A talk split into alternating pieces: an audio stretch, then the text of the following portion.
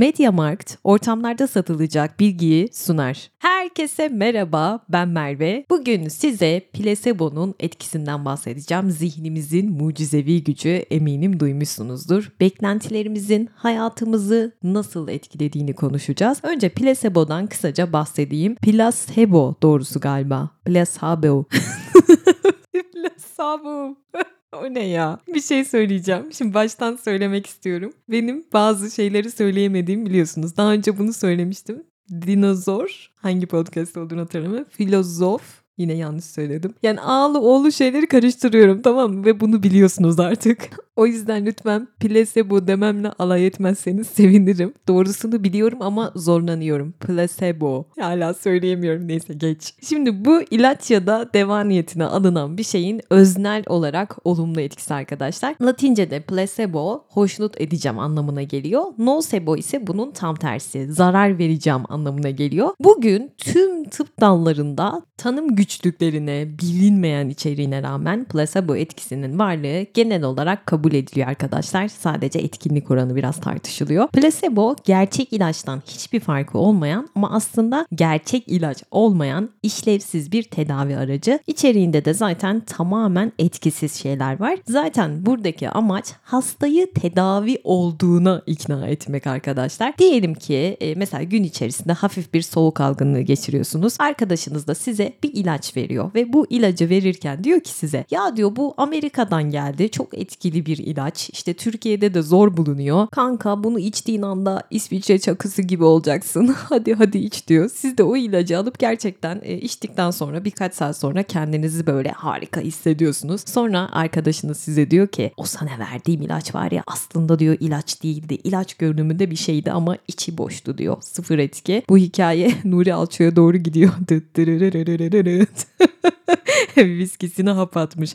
Ya ben nasıl iyileştim o zaman Merve diyorsanız. E bu arkadaşlar. Çünkü siz iyi olacağınıza inanarak o ilacı içtiniz ve bu inançta yani bu zihinsel beklentiyle gerçek bir tedavi olmasa da ortada vücudunuzda iyileşme hisleri oluşmuş oldu. İşte plasebo dediğimiz şey bu. Plasebo'yu şeker ilacı olarak da duyabilirsiniz. Şaşırmayın çünkü içeriği boş. Bazen içinde şeker oluyor, su oluyor, tuz oluyor, serum fizyolojik tarzı yani bomboş şeyler oluyor. İkinci Dünya Savaşı sırasında yaralanan Amerikan askerlerini tedavi ederken e, Henry Beecher'ın elindeki morfin tükeniyor arkadaşlar ve askerlerine morfin verdiğini söylüyor. Halbuki vermiyor. Tuzlu su solüsyonu veriyor az önce dediğim gibi. Ama garip bir şekilde bu askerlerin %40'ı bu tedavi sayesinde ağrılarının dindiğini söylüyor. İşte placebo bu kadar güçlü bir şey arkadaşlar ve bu zihnimizin yani olumlu düşünmemizin gücü aslında. Teorik olarak baktığımız zaman placebo'nun etkileri klasik koşullanma, beklenti ve ödül modeli gibi görünüyor. Bu kuramlarla açıklanmaya çalışılıyor. Hatta hastanın ve doktorun da beklentileri önemli burada. Verilen ilaçların rengi, sayısı, şekli az sonra anlatacağım bunları hastanın kişisel özelliklerine kadar birçok faktörün plasebo etkisinden sorumlu olduğu öne sürülüyor. Mesela ben olaylara böyle kirli, paslı bir camdan bakıyorsam kötümsersem eğer yani şunu demek istiyorum. O ilacın bende asla işe yaramayacağını düşünüyorsam,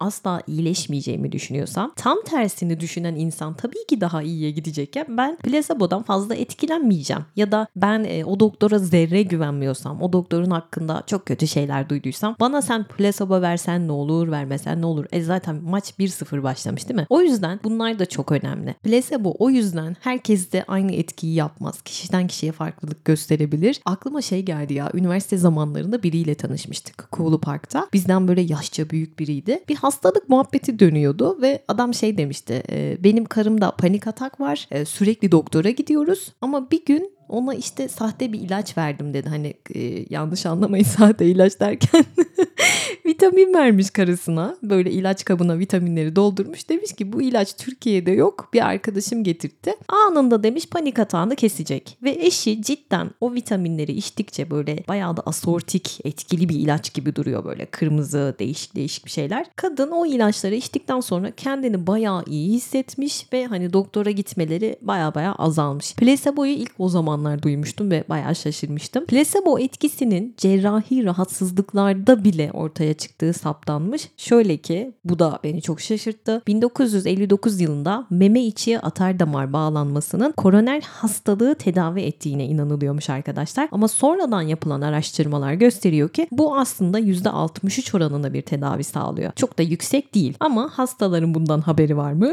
Yok. Kendilerini iyileşti zannediyorlar ve iyileşiyorlar. Koroner bypass operasyonlarında da plasebo etkisinin rolü büyük. Çünkü şöyle ameliyatta dikilen damarlar tutmamış olsa bile bazı vakalarda iyileşme görülmüş. Haberleri yok dediğim gibi. Ve genel olarak etkili olan ilaçların plasebodan ancak 1.3 kere daha etkili olduğu saptanmış. Bu da çok çarpıcı. Astım, zona, ülser tedavisinde de plasebonun etkisi büyük. %66 oranında. Çok yüksek bence. Plasebo etkisi dediğim gibi ne herkeste aynı işliyor ne de her hastalık için geçerli değil. Oldukça değişken bir şey. Plasebo verilenlerde yan etkiler de gözlemleniyor. Mesela 109 kişi üzerinde ki bunlar çift gör yani her iki tarafta plasebo olduğunu bilmiyor. Hekim de bilmiyor, hasta da bilmiyor. Buna çift gör deniliyormuş tıpta. Meta analizi sonucunda bakın meta analiz diyorum yani birden fazla bağımsız çalışmanın sonuçları bunlar. Plasebo'nun yan etki oranı ortalama %19 çıkmış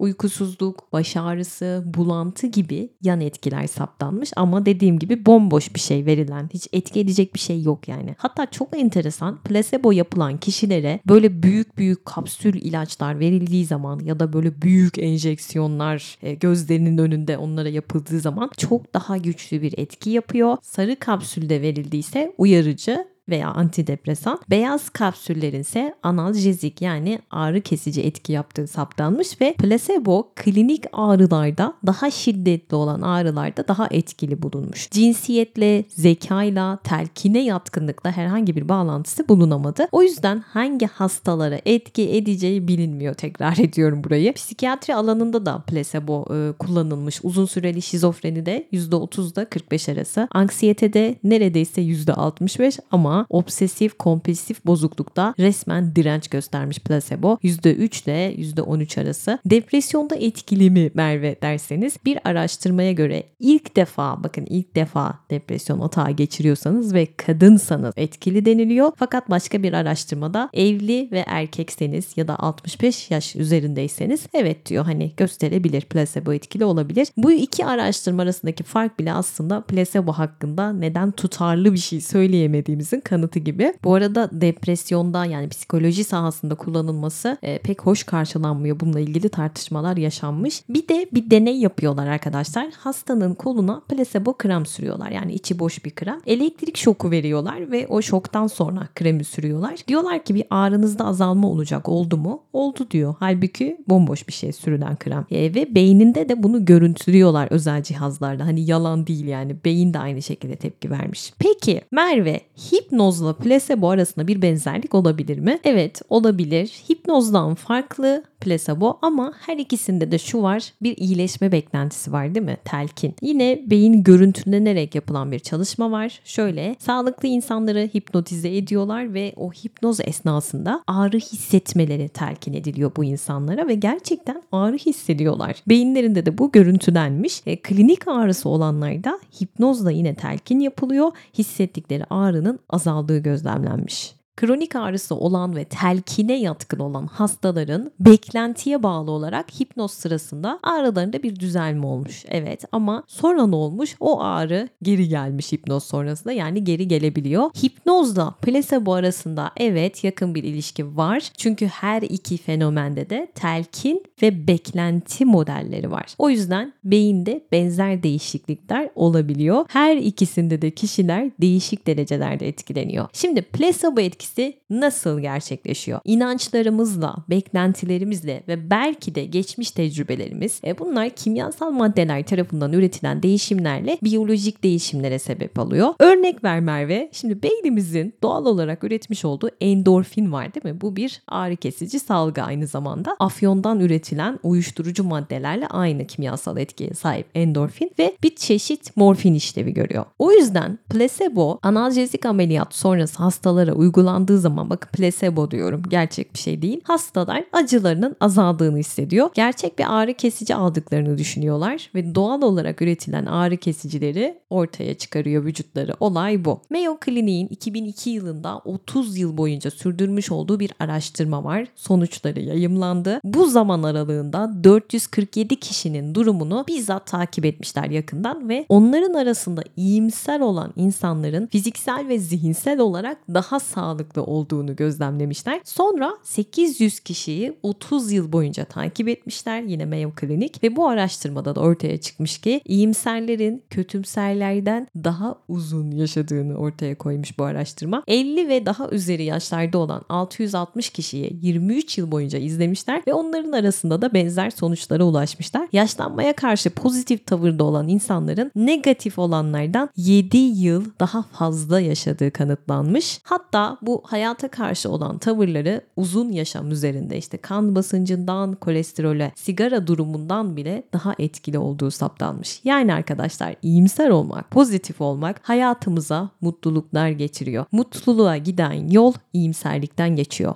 Şimdi birazcık mutluluktan bahsetmek istiyorum. Mutluluk nedir? Anlık mı yaşanır yoksa bir süreç midir? Mutlu olmanın bir formülü var mıdır? Bu konuyla ilgili pek çok bölüm yaptım ve gördüğünüz gibi mutluluk üzerine pek çok soru var. Fakat ben mutluluğu farklı bir pencereden ele alacağım. Daha mutlu olabilir miyiz adlı kitabı yazan Profesör Richard Layard diyor ki iyi olmak sizi mutlu eder ve mutlu olmak size iyilik yaptırır. Ben sizi bugünlerde iyi hissettirecek bir formül biliyorum. Yılbaşında sevdiklerimize hediye almak değil mi? Niye? Çünkü böylece hissettiğimiz mutluluklar çevremizdeki insanlara iyilik yapmış. Onları yeni yıla girerken sevindirmiş olacağız. Peki Merve hediye seçmeye nereden başlayacağım? Birçok alternatif var. Benim kafam çok karıştı diyorsanız MediaMarkt iyi bir başlangıç noktası olabilir. Kulaklıklardan oyun konsollarına, fotoğraf makinelerinden dizüstü bilgisayar bilgisayarlara sevdiklerinizi mutlu edecek tüm teknoloji hediyelerini MediaMarkt mağazalarından ya da mediamarkt.com.tr adresinden keşfedebilirsiniz. Bu bilgiyi sizinle paylaşınca e ben de şu an kendimi iyi hissettim. Hatta hemen gidip sevdiklerime güzel bir yılbaşı hediyesi almak istedim. Bakın teori doğrulanmış oldu. Herkese şimdiden iyi seneler. Profesör Doktor Bruce Lipton bilmiyorum duydunuz mu kendisini? Biraz spiritüel bir bilim insanı. Biyoloji alanında ihtisas yapmış dünyaca ünlü bir isim ama onu biz aşı karşıtlığıyla da tanıyoruz. Seveni de çok, sevmeyeni de. Sahte bilim yapmakla suçlayan da var. Kaçık diyenler de var. Hayır bilim ve ruh arasındaki köprüyü kurdu diyenler de var ama uluslararası alanda tanınan hücresel bir biyolog ve genetik bilimci. Dünya onu daha çok inancın biyolojisi adlı kitabıyla tanıdı. Lipton'a göre genlerimiz her zaman bizim kaderimizi belirlemiyor arkadaşlar. Kaderimizi belirleyen esas şey bizim algılarımız ve inançlarımız. Lipton diyor ki biyolojimiz inançlarımıza uyum sağlar. Tekrar ediyorum. Biyolojimiz inançlarımıza uyum sağlar. Güçlü olan inançlarımızın gerçekten farkına vardığımız zaman gerçek özgürlüğün anahtarını ele geçiririz. Yani siz inanırsınız, inanmazsınız. Beni ilgilendirmez. Ben çorap kadınıyım. ben inanıyorum böyle şeylere. Böyle şeyleri deyince hayaletler gibi oldu. Adamlar bilim insanı ya. O yüzden inanıyor olabilirim bilmiyorum. Halo etkisi. Bir de Joe Dispenza var arkadaşlar. O da Lipton'la benzer şeyleri söylüyor. İnancımızla, düşüncelerimizle hayatımızı değiştirebileceğimizi söyleyen bir bilim insanı. Dispensa'nın zaten Placebo Sensin adlı bir kitabı var. Duymuşsunuzdur. Madem bu konuya el attım, e bu kitaptan bahsetmesek olmaz değil mi? Joe Dispenza diyor ki bazılarımızın uyanmak için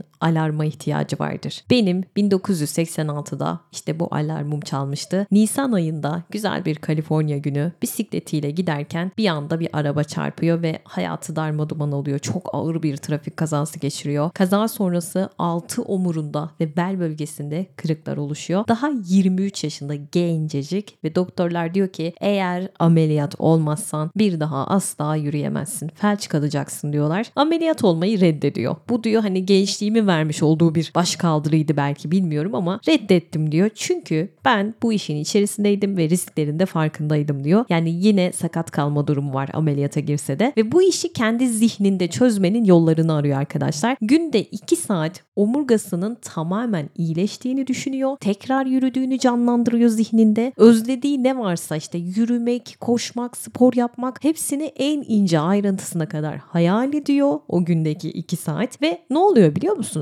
E, o vahim kazadan sadece 9,5 hafta sonra bakın 9,5 hafta sonra hiçbir cerrahi müdahale olmadan tekrar yürümeye başlıyor. Her gün tek tek omur omur bel kemiğini zihninde yeniden yapılandırmış. Tüm varlığımı buna adadım diyor. İyileşmeye adadım. Geçmişi düşünmeden, gelecek için endişe etmeden, dışarıdaki yaşama takılmadan, semptomlarıma kafayı takmadan, günde ikişer saat tamamen içime dönerek, o içimdeki görünmez bilinçle, o yaşam kaynağıyla temasa geçerek yapmaya çalıştım bunu diyor. E, bu arada aklıma şey geldi. Bir TEDx konuşması vardı. Omurilik felcinin bana öğrettikleri diye. Emrah Baki Başoğlu onu da izleyebilirsiniz arkadaşlar. Onun da benzer bir hikayesi var. İşte Joe Dispenza o içerisindeki bilinçle e, temasa geçmeye çalışıyor. Çünkü diyor bu bilinç trilyonlarca uzman hücre yaratmıştı ve her saniye tek bir hücrede bile yüzlerce bin adet kimyasal reaksiyon oluşturulabiliyorsa bu bilinç tarafından o zaman diyor ben içime dönerek bu zekayla iletişime geçmeyi denemeliydim. Ve dediğim gibi her gün istediği sonuçların bir resmini yaratıyor zihninde. Zihinsel bir prova yapıyor arkadaşlar. Buradan baktığınız zaman çekim yasası gibi de görünüyor farkındayım. Belki deli saçması bu ne ya dediniz ama yaşanmış yani bunlar. Ama ilk başta plaseboyu zaten size araştırmalarla anlattım bilimsel olarak ve dünyada bunu yaşayan pek çok insan var. Az sonra zaten size örneklerle anlatacağım. Neyse Joe Dispenza e, kendisi gibi olan insanların peşine düşüyor ve e, farklı farklı ülkelerdeki bu tarz olaylar yaşayan insanların deneyimlerini araştırmaya başlıyor. Onların nasıl iyileştiğini araştırmaya başlıyor. Buradaki amacı bilimi maneviyatla birleştirmek ve sonuç olarak bulduğu şey e, bu tarz mucizevi vakaların hepsinin arkasında güçlü zihinsel bir unsurun olduğu bu sonuca ulaşıyor. Sonra üniversitelerdeki derslere yeniden katılmaya başlıyor. Nörobilimdeki en son gelişmeleri araştırmaya başlıyor. Beyin görüntüleme, nöroplastite, epigenetik, psikonöroimmünoloji üzerine master yapıyor. Bu insanların ve kendinin nasıl iyileştiğini yani kendi değişiyle zihni değiştirme bilimini ve onu nasıl yeniden yapılandırabileceğimizi araştırıyor. Beynimizin bu bağlantıları nasıl oluşturduğunu, düşüncelerimizi, nöropsikolojik ilkeleri kullanarak nasıl yeniden programlayabileceğimizi işte bunları tüm insanlara öğretmek için yola çıkıyor. Plasebo etkisi dinlerde bile var arkadaşlar. İncil mesela mucizevi iyileşme hikayeleriyle doludur. Hatta 1856 yılında Güney Fransa'daki bir bölgede 14 yaşında bir köylü kızı e, ben diyor Bakire Meryem'i gördüm. Tam burada gördüm diyor ve o gördüm dediği yere iyileşmek için akın akın insanlar gitmeye başlıyor. Çoğu da iyileşerek e, geri dönüyor garip bir şekilde. Koltuk değneklerini atanlar mı ararsınız neler neler. İşte bu muhtemelen plasebo. Bir Hint gurusu var Sayı Baba belki duymuşsunuzdur. Kimine göre çok büyük bir şarlatandı. Kimine göre yaşayan en etkili yüz spiritüel insandan biri. Bence iyi bir illüzyonisti. Tanrı'nın tezahürü, avatar olarak bile anılan bir isim. Her neyse ama insanlar e, sonuç olarak ona inanıyorlardı. E, avucundan böyle kutsal bir kül çıkardığını iddia ediyordu. Bu külü bedenine sürüyordu insanlar. Bu şekilde şifa bulacağını düşünüyorlardı. E, bulanlar da var. Muhtemelen plasebo diye düşünüyorum. ya aklıma şu an Saadettin Teksoy geldi. Keloğlan mağarası mı ne vardı hatırlıyor musunuz? Oraya girip şey yapıyorlar diye. Saçım benim, saçım benim. Dökülüyor saçım benim. İndim Keloğlan mağarasına. Gür çıkar saçım benim. Tarak tutar saçım benim. Yani cidden bu mağaraya gidenler olmuştu ya o dönem saçım çıkacak diye. Çıktı mı? Var mı gidenler? Bir yazsınlar. Bir dakika Keloğlan mağarasından arıyorlar. ya bu arada bu mağaranın hikayesi de çok komik. Bir tane genç varmış çoban işte bir kıza aşık olmuş ama kızı adama kel diye vermemişler. ya böyle bir şey olabilir mi? Kel olan mağarası bile daha inandırıcı bundan. Neyse işte o kel adamcağız küsmüş mağaraya kapanmış. Sonra mağaradan bir çıkmış saçları var. ya böyle bir şey olabilir mi? Sonra hikayenin devamı daha komik. Bir bakmışlar adamın saçları var. Demişler ki kızımızı sana veriyoruz. bir şey diyeyim mi? Bu kele olan var ya bütün kellerin itibarını sarsan adamdır. Artık adam mıdır çocuk mudur neyse. Abi Amerika'da pitbull var. bir o adama bakın. Bir de bizdeki hikayeye bakın. Kele olan ne ya? Aşın artık şunları. Neyse devam edelim. Birinci Dünya Savaşı sırasında bir ordu psikiyatristi olan Benjamin Simon, bombardıman şoku, travma sonrası stres bozukluğu, korkunç savaş deneyimi yaşayan askerlere yardım etmek için hipnoz yöntemini kullanıyor. Çok da faydasını görüyor. İşte orduda kullanılan bu hipnoz teknikleri o kadar başarılı oluyor ki sivil doktorlar da bu etkilenebilirlikle ilgilenmeye başlıyorlar. Yani hipnozla. Ama bunu e, hastalarını böyle transa geçirmek yerine onlara hastalıklarını iyileştirecek ilaçlar olduklarını söylüyorlar. İşte şekerli ilaçlar dedik ya placebo için. Placebolarla yapmaya çalışıyorlar ve hastaların da çoğunlukla iyi olduğunu gözlemlemişler. Şimdi size çok çarpıcı örnekler vereceğim arkadaşlar. Emekli bir ayakkabı satıcısı olan Sam London 1970'lerin başında yutkunma sorunları yaşamaya başlıyor. Neyse işte doktora gidiyor. Maalesef yutak kanseri teşhisi konuluyor ve o günlerde bu kanserin tedavisi olmadığı düşünülüyor arkadaşlar. Hatta bu hastalıktan e, o zamana dek kurtulabilen olmamış. Bunun da biliyor ve doktoru da ona aynen bunları söylemiş zaten. Sonra e, bir ameliyat geçiriyor bu kanseriyle alakalı ama ameliyattan sonra durumu daha da kötüye gitmeye başlıyor. Kanser e, karaciğerinin sol lobuna yayılmış ve doktorlar diyor ki hani maksimum birkaç ay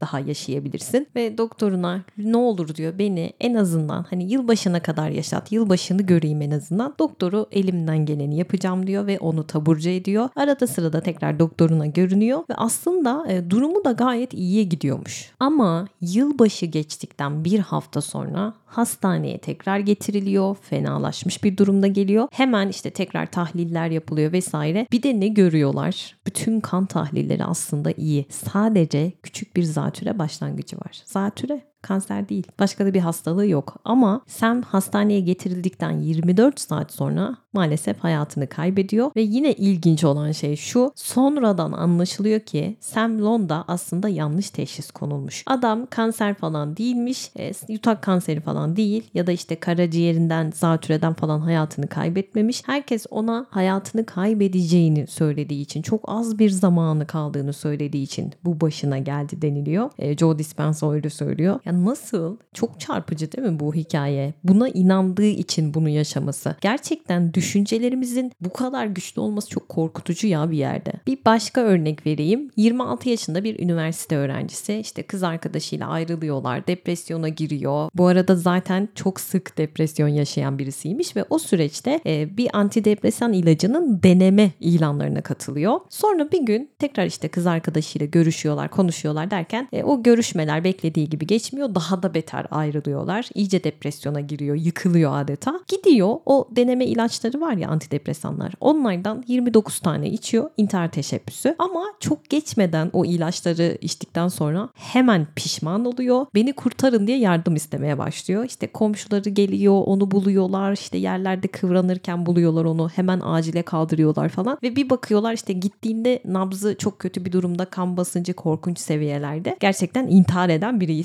gibi yani. Doktorlar işte muayene ediyorlar. E, kalp çarpıntısı, işte hızlı solunum bunların dışında bir şey bulamıyorlar. Hani intihar gibi görünüyor ama bunların dışında da bir şeyler olması lazım ama yok. Fakat e, konuşması değişmeye başlıyor. Hani bilincini kaybedenler konuşması değişir ya. Öyle bir e, profil sergiliyor. Sonra hangi ilacı içtin diye soruyorlar. İçtiği ilacı gösteriyor ve en başta anlattığım placebo ilacı içtiği ilaç aslında. Farkında bile değil. Yani boş ilaç içmiş. Ve bunu öğrendikten sonra hemen eski haline dönüyor. Yani bunun placebo ilacı olduğunu öğrendikten sonra. İşte buna da arkadaşlar bu örneğe nocebo diyoruz. Nocebo. Hani hep iyileştirici etkiden bahsettim. Bu da madalyonun öteki yüzü. Nocebo. 1940'larda Harvard psikoloğu Walter Bradford Cannon nocebo üzerine çalışıyor ve bu olguyu voodoo ölümü diye de adlandırmış. Hani voodoo bebeği vardır ya böyle kötü büyü yaparlar bir bebeğe böyle iğne batırırlar hatırladınız mı voodoo? İşte Cannon bunları incelemeye başlıyor. Yani işte büyü sonucu ya da işte bir lanet sonucu olduğu iddia edilen işte ani hastalanmalar, işte ölümler, yaralanmalar, zehirlenmeler, enfeksiyon e, bunların belirtisi olmamasına rağmen bunlara ilişkin anlatılara dayalı bir dizi hikayeden oluşan raporları inceliyor. İşte onun bu araştırmaları bugün hastalık yaratabilen duygulara, korkulara yol açan psikolojik tepki sistemleri olarak bildiğimiz şeyin zeminini hazırlıyor. Voodoo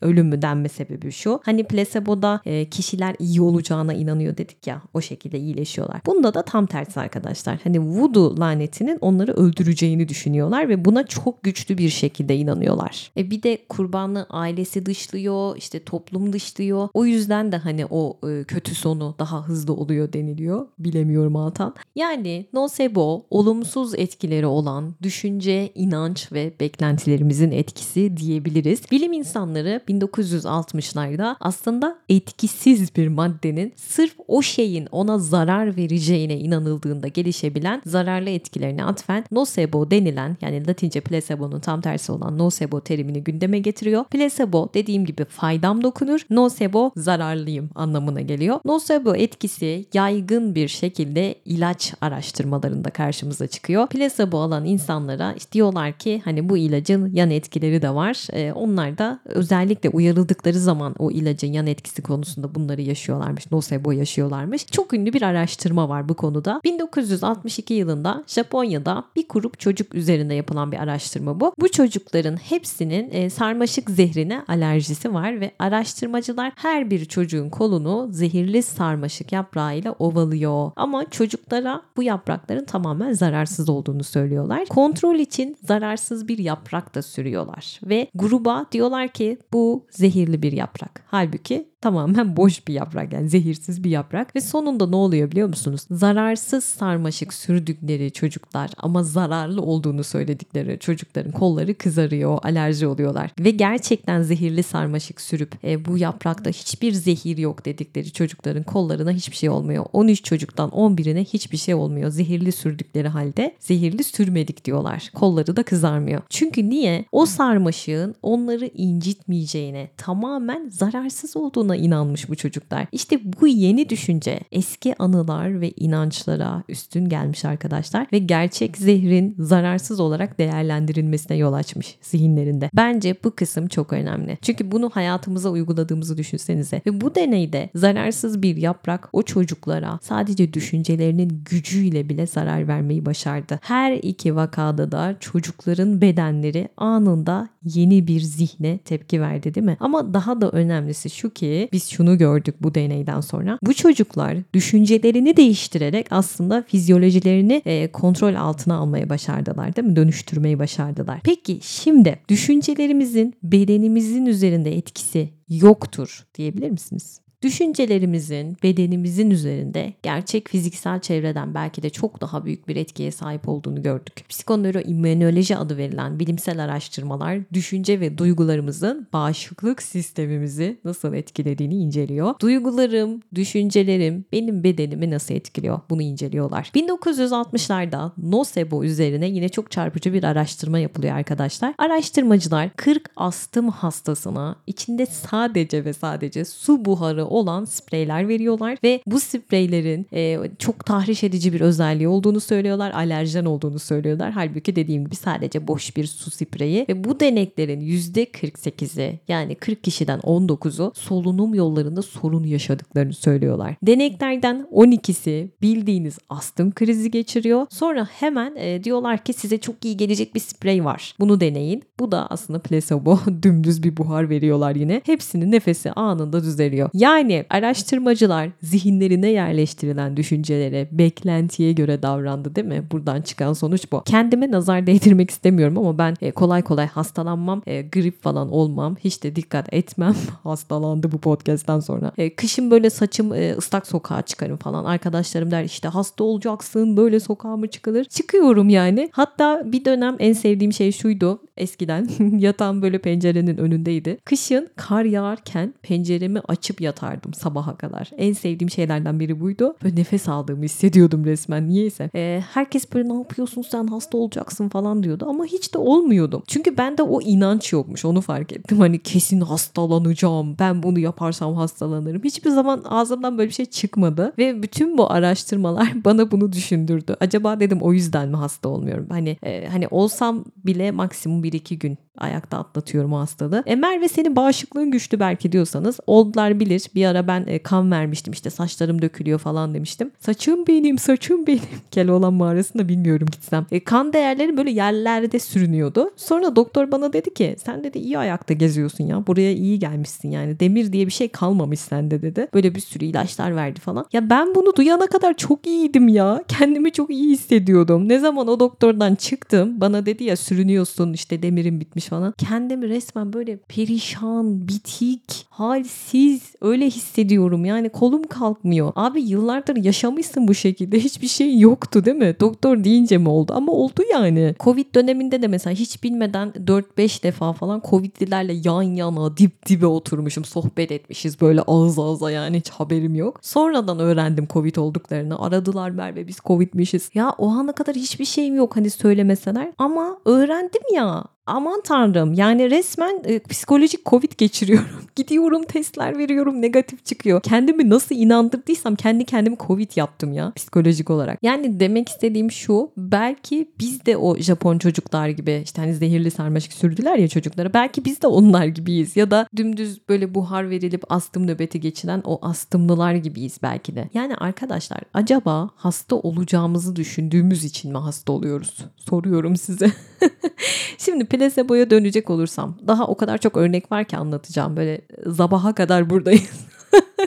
Şimdi 1994 yılında bir cerrah var. Bruce Mosley bir deney yapıyor. Dizlerindeki artrit ağrısını hafifletmek amacıyla 10 hastaya ameliyat yapıyor. Bildiğiniz ameliyat. Hastaların hepsi erkek ve gaziler yürümekte problem yaşayan insanlar. 10 kişiye anestezi uyguluyor. Ameliyat nasıl yapılıyorsa aynı şekilde bir prosedür uygulanıyor. Ertesi gün onu birden işte koltuk değnekleri, ağrı kesicilerle beraber taburcu ediliyorlar. Aslında bu doktorun yaptığı şey şu. Bu 10 kişiden ikisine standart artroskopik cerrahi uyguluyor. Yani gerçekten onları ameliyat ediyor. Üçünün dizine sadece e, yüksek basınçlı su enjekte ediyor. Yani çürümüş artritli maddeleri yıkıyor ve temizliyor. Ve kalan 5 kişiye düzmece ameliyat yapıyor. Yani hiçbir şey yapmıyor. Ama dizlerine böyle sanki gerçekten ameliyat olmuş gibi uyduruktan bir kese atıyor. Dikiyor kapatıyor. Sonra ameliyattan sonra bu hastaların hepsi eskiye nazaran çok daha iyi olduklarını, ağrılarının azalmış olduğunu, işte hayat kalitelerinin arttığını söylüyorlar. Sahte ameliyat olan ama bundan asla haberi olmayanlar dizlerine sadece yüksek basınçlı su uygulanan hastalar kadar iyi oluyorlar. Aradan 6 ay geçiyor. Hala çok iyiler. 6 yıl geçiyor. Plasebo ameliyat olan yani hiçbir işlem uygulanmayan hani sadece kesi atılan hastalar ve bundan haberi olmayan hastalarla tekrar görüşüyorlar. Adamlar diyorlar ki gayet iyiyiz. E, çok güzel yürüyoruz. Ağrımız sızımız yok diyor. Halbuki hiçbir şey yapılmadı onlara. Yaşamımızı geri kazandık falan diyorlar. Çok iyi hissediyoruz diyorlar. E, ateistler bunu açıklasın.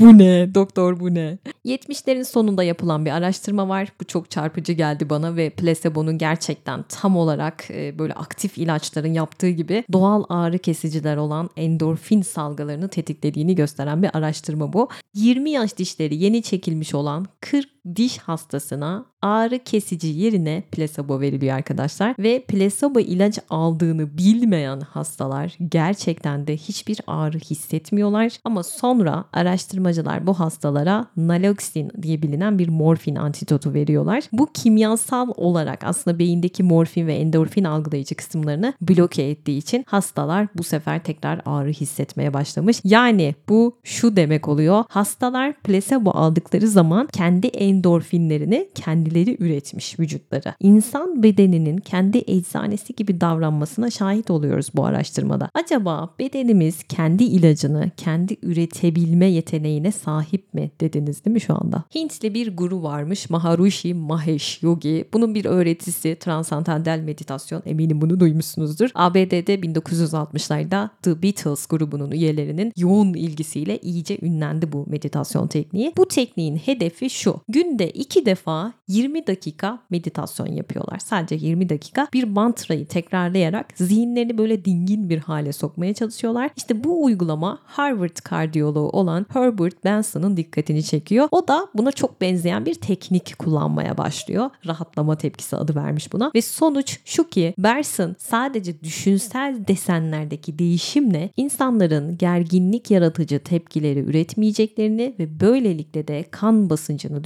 düşürüp kalp atışlarını normalleştirebileceklerini ve sonuçta da tabii ki derin bir rahatlama hali sağlayabileceklerini keşfediyor. Şimdi başka bir podcast'te demiştim hani gülüşümüz bile bizi iyileştiriyor. Bedenimizin kimyasını değiştiriyor diye beynimizi kandırıyoruz. Şimdi sonuç olarak düşüncelerimiz hayatımızı etkiliyor. Kesinlikle bence bu doğru. Olumlu ya da olumsuz kafanızdan geçenler neler? Beklentileriniz neler? Bunları bir düşünün. Placebo eşittir şartlanma, beklenti ve anlamlandırma şeklinde ilerliyor. Üç temel unsurdan oluşuyor. Kendi plasebonuzu görün arkadaşlar. Neye inandığınızı. Dış dünyamızı belki e, kontrol edemeyiz evet ama iç dünyamızı edebiliriz. İnançlarımız, algılarımız, çevremizle olan etkileşimimiz e, bunlar hep içsel dünyamıza etki eden şeyler. Bu bölümü Jim Carrey'nin muhteşem hikayesiyle kapatıyorum. Jim Carrey 1980'lerin sonlarında Los Angeles'a gidiyor ve o sıralarda iş arayan yoksul bir aktör biliyorsunuz. Daha hiç kimse tarafından tanınmıyor